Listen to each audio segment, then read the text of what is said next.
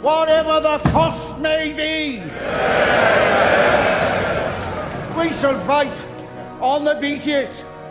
We shall fight on the landing grounds. We shall fight in the fields and in the streets. We shall fight in the hills. We shall never surrender!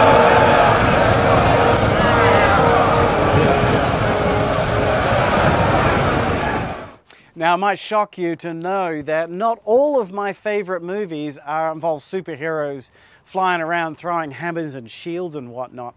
This clip came from the movie The Darkest Hour, which is a brilliant movie about Winston Churchill as he leads his nation into World War II. Now, this clip was a famous clip. You may have heard the speech before, is famous, we'll fight him on the beaches, no surrender speech and against incredibly high odds from outside and from inside at home, he basically willed Britain to victory. Now, it's been more than 70 years since the clouds of war have hovered over our nation. So I think we've lost something of the fear and the anxiety, excuse me, that uh, war brings, which I'm super glad for. And something that the power of this kind of resolve can also bring. I mean, how his faith in victory could inspire people to just make it happen. But as we look into the conflict of our own lives, we're certainly aware that there is a lot going on. Now, I don't know if you have felt going through the Roman series and what kind of reaction all of this talk and of sin and faith and, and law and righteousness, righteousness, all of this has had on you. I'm not sure how it's affected you. I hope that it's given you some hope that Jesus has rescued us and, and that we have a hope for our future. But I also wonder if maybe like me, it's kind of shone a spotlight a little bit on the sin and the rebellion that's still left in my life. I mean, last week we talked about dying to our sin and, sort of putting the old person to death and, and rising up to a new life in Jesus and pointing ourselves towards Him. And that if we're dead to sin, why would we live in it any longer? All of that sort of stuff. But I don't even know if I made it through the end of the day before I messed up again. So if you're with me and you feel a little beat down by the power that sin seems to have in your life, even as we try to live for Jesus, take heart because we're in really good company. Have a listen to the way that Paul describes his life. He says that we know that the law or God's law is spiritual, but I am unspiritual, sold as a slave to sin. I do not understand what I do. For what I want to do, I do not do, but what I hate, I do. And if I do what I do not want to do, I agree with myself. I agree that the law is good. As it is, it is no longer I myself who do it, but it is sin living in me. For I know the good itself does not dwell in me, that is, in my sinful nature. For I have the desire to do what is good, but I cannot carry it out. For I do not do the good I want to do, but the evil I do not want to do, this I keep on doing. Now if I do not if I do what I do not want to do, it is no longer I who do it, but it is sin living in me that does it. So, I find this law at work. Although I want to do good, evil is right there with me. For in my inner being I delight in God's law, but I see another law at work in me, waging war against the law of my mind and making me a prisoner of the law of sin at work within me. What a wretched man I am. Who will rescue me from this body that is subject to death? Thanks be to God, who delivers me through Jesus Christ our Lord. So then, I myself, in my mind, am a slave to God's law, but in my sinful nature, a slave to sin. Now, that was quite the convoluting passage there, wasn't it? I do not do, I want to do, I do not do. But I think that kind of reflects the way it works in our lives, doesn't it? We have this desire to do what God wants. We like we, we're like we're going to do this. I'm going to live really good this week. I'm going to do the right things. I'm going to think the right things. I'm going to say the right things. I'm going to have the right attitudes. But then we just keep finding ourselves falling and slipping and falling again and again and again.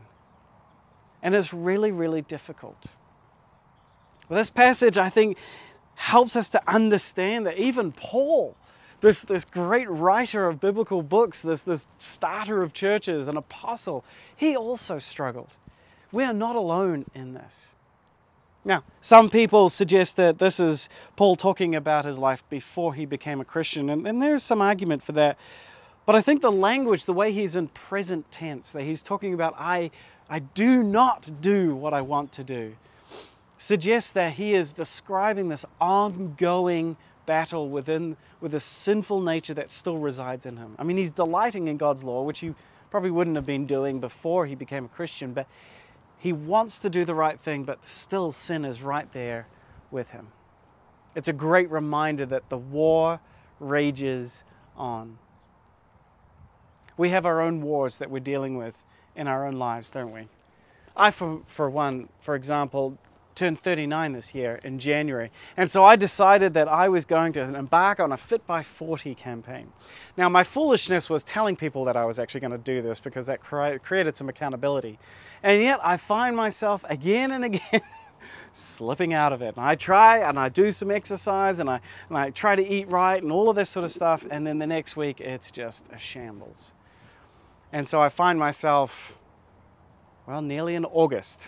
And probably no further along than I was in January. Now, obviously, this is a silly little example, but it just pictures the way that we deal with our lives, don't we? We try to do what God wants us to do, and yet we just find ourselves slipping and failing, and it can, it can create a sense of defeatism in us. I don't know if you've felt that. I know I have felt that. That we're just like, how am I supposed to? God is supposed to be helping me. I'm supposed to be dead to sin. And yet, it just seems like I keep failing. I keep losing battle after battle after battle.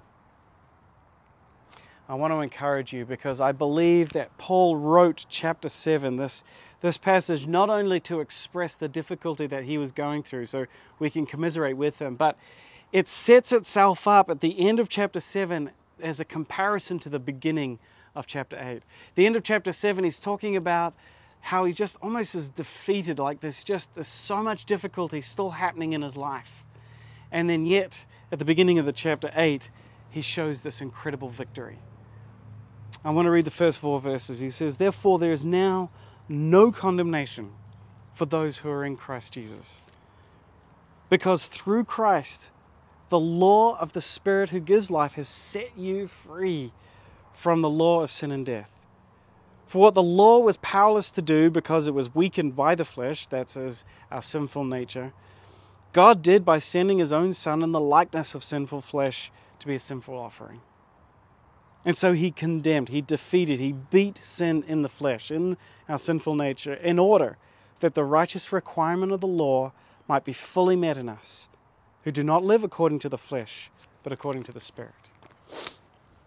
All right, so there's some really cool stuff in here because he's just, he's declaring victory. So even while we struggle and we may lose battle, we may lose battle, we have ultimately won the war.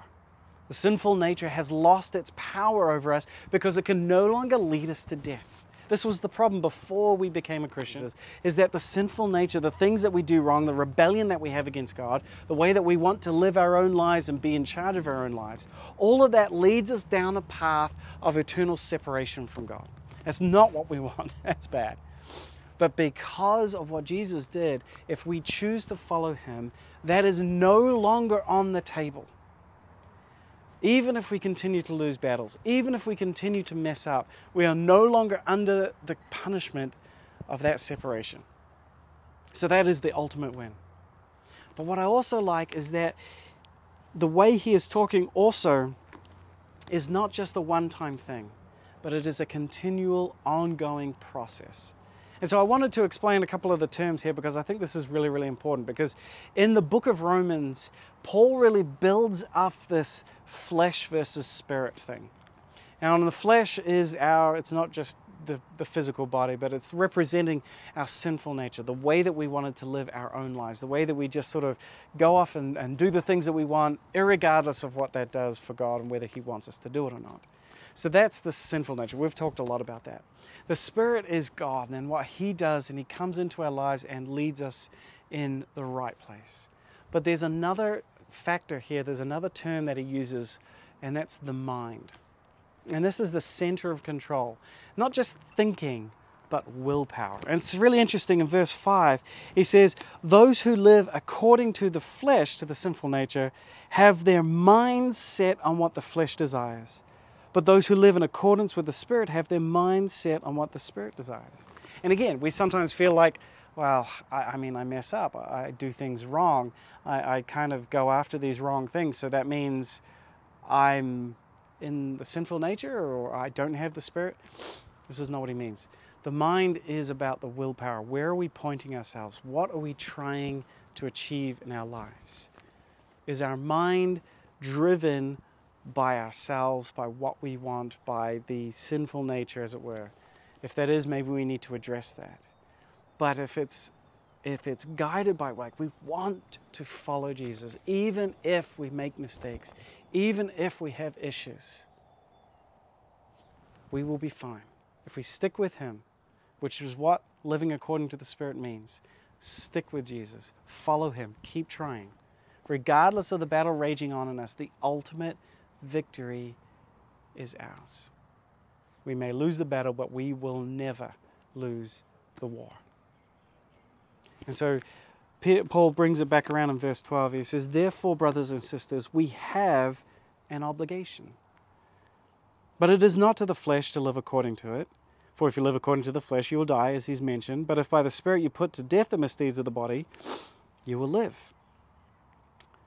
And it's this interesting idea, and we have an obligation then to continue the fight, to never wave the white flag. This is why I showed you that clip from Winston Churchill, because that is what we need to do. That is the attitude, the resolve that we need to conjure up inside of ourselves with the help of the Spirit, that we will never surrender. We may not always succeed in every battle, but we will continue in the faith. We will hold on. We will never wave the white flag. We will fight on the beaches. We will fight on the embankments, wherever. We will never surrender. But there's still more good news because uh, Paul finishes out this section. He says, For those who are led by the Spirit of God are the children of God. You see, this is we're not fighting this fight alone. You see, the sinful nature, when we were following ourselves, when we were doing what we wanted to do, it created a slavery. We became slaves to sin. But when we follow God, it's different. We're not slaves, we're not servants. In some sense, we are, and a lot of, lot of different passages kind of talk about that because we give ourselves to Him. He is in control, and we do submit to Him as a servant would. But it is more than that. We want, God wants more than that for us. And so He has adopted us into His family. Listen to this. The Spirit you receive does not make you slaves so that you live in fear again. Rather, the Spirit you receive brought about your adoption to sonship. Now, that's an interesting phrase because in the Roman Empire, that was a phrase of the highest form of adoption of a male heir. So they have the full status as a child. He brought about our adoption to sonship, and so by him we cry, Abba, Father. We come to him not as a master, not groveling on our knees, although certainly respect is important, but we approach him as a father. Dad, Daddy, you can help me. The Spirit Himself testifies with our spirit that we are God's children we are his children, which means it's not just about doing right and doing wrong. It's not just about making sure that we don't mess up so that we don't make him angry. This is embedded and immersed in love. He loves us. He wants us to be part of His family. And yes, being part of His family means that we live a certain way, that we follow His values because they're the best values for us. They help us live our best lives as His kids. They help us to live the full humanity that He wanted to give us when He first created us. We don't live in fear, we don't live in slavery, we don't live worrying every time something goes wrong or we mess up that we've separated ourselves from God. That is not how this works. We are children of God and He loves us. All right, so what does this mean for us? How do we, how do we apply this into our lives? I think it's we help each other stay in the fight.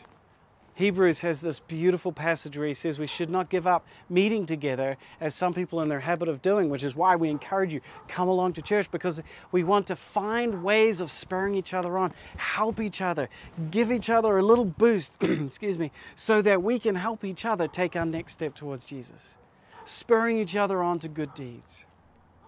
How do we do that? Well, here's some ideas. One, join a small group, be part of a small group, participate in your small group. I know it's easy, it's winter, it's hard to get out of the house and get out and go to places like that. But these are important places where we can engage with each other and help each other and spur each other on. Or just praying for each other, even on a Sunday morning. We're going to have morning tea a little bit later on. This is a great chance. Go grab a couple of chairs, pray with someone, help them out. Or get together for a coffee and catch up. You know, oftentimes churches often look to the leaders and the pastors. They're the ones who need to do all of this sort of work, and that is important. And we do like to do that, and we're happy to do that when we're not, you know, super sick. Coffee. The last thing that you can do is you can jump on board the reading plan, the Bible reading plan. Uh, we're about 150 days into that, and so there is a link in the Bible app that you can use uh, to come along and to read together through the New Testament in a year and make comments and help and uh, spur each other on in that. All right. I want to pray for us as we finish our time today. Lord, I just thank you so much that you have given us a community of people to help each other. I thank you have given us your words in the Bible to spur us on. I thank you ultimately you've given us yourself and your spirit to live in us, to guide us, to prod us in the right direction, and to encourage and comfort us. I ask, Lord, that we would become so aware of your spirit this week and that you would show us how you are growing us closer to you. That as we continue to try and mess up and you know we, we, we go through the romans 7 thing. We, we, want, we know what we want to do but we don't do it. And we, we just continually fail. Lord help us to always remember that we are your children and while you do want us to continue trying we're not going to be blasé about the things that we're doing wrong we do not need to own a sense of ongoing guilt we, we, we own a sense of conviction to do the right thing, but guilt and, and separation from you, this is not part of the plan anymore. And we thank you for that, for loving us as children. Help us to spur each other on. Help us to never surrender, never wave that white flag, but continue to keep fighting for the faith day after day together. It's in your name we pray. Amen.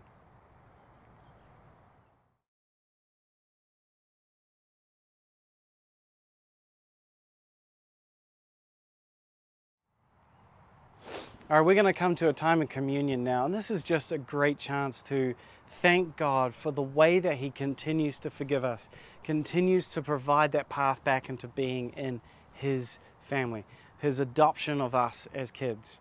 It was made possible because He gave His life for us. And he let himself be executed by the Romans and the Jewish leaders. He let himself take on all of the punishment for our rebellions. It's, it, it goes beyond words. I mean, there's no way of describing how amazing that is. But one thing we can do each week is we can take communion where we eat a little cracker and we drink a little juice to represent the body and the blood of Jesus. And we take them and we, we consume them as a way of saying we take on that forgiveness, we accept it, we appreciate it. And we can take some time to pray thank God for everything that He's done. If this is a chance that you want to take to maybe recommit to getting back into Him, to, to living that life, to, to not waving that white flag, this is a great opportunity to do that. And also, after the service, you can always find someone to pray with as well. So, we're going to take communion. Ushers are going to come forward. I'm going to quickly pray, and then we can take that. Lord, thank you so much that you have forgiven us. Honestly, this is what it's all about for all of the things that we talk about, all of the things we teach about, all of the things that we do, the good things, the bad things, the right things, the wrong things, and we get caught up in the day to day life. But at the end of the day, This is what it's all about. You have invited us into your family. We are your kids. We are your sons and your daughters, treasured children of you. And you have gone so far to make that happen. You, you've let yourself die. You've let yourself be given all of our punishment just so that we could be part of your family. Well, we praise you and we thank you for that reality. For everything else that goes on in our week, Lord, may that thought, that realization reign over all of it. It's in your name we pray. Amen.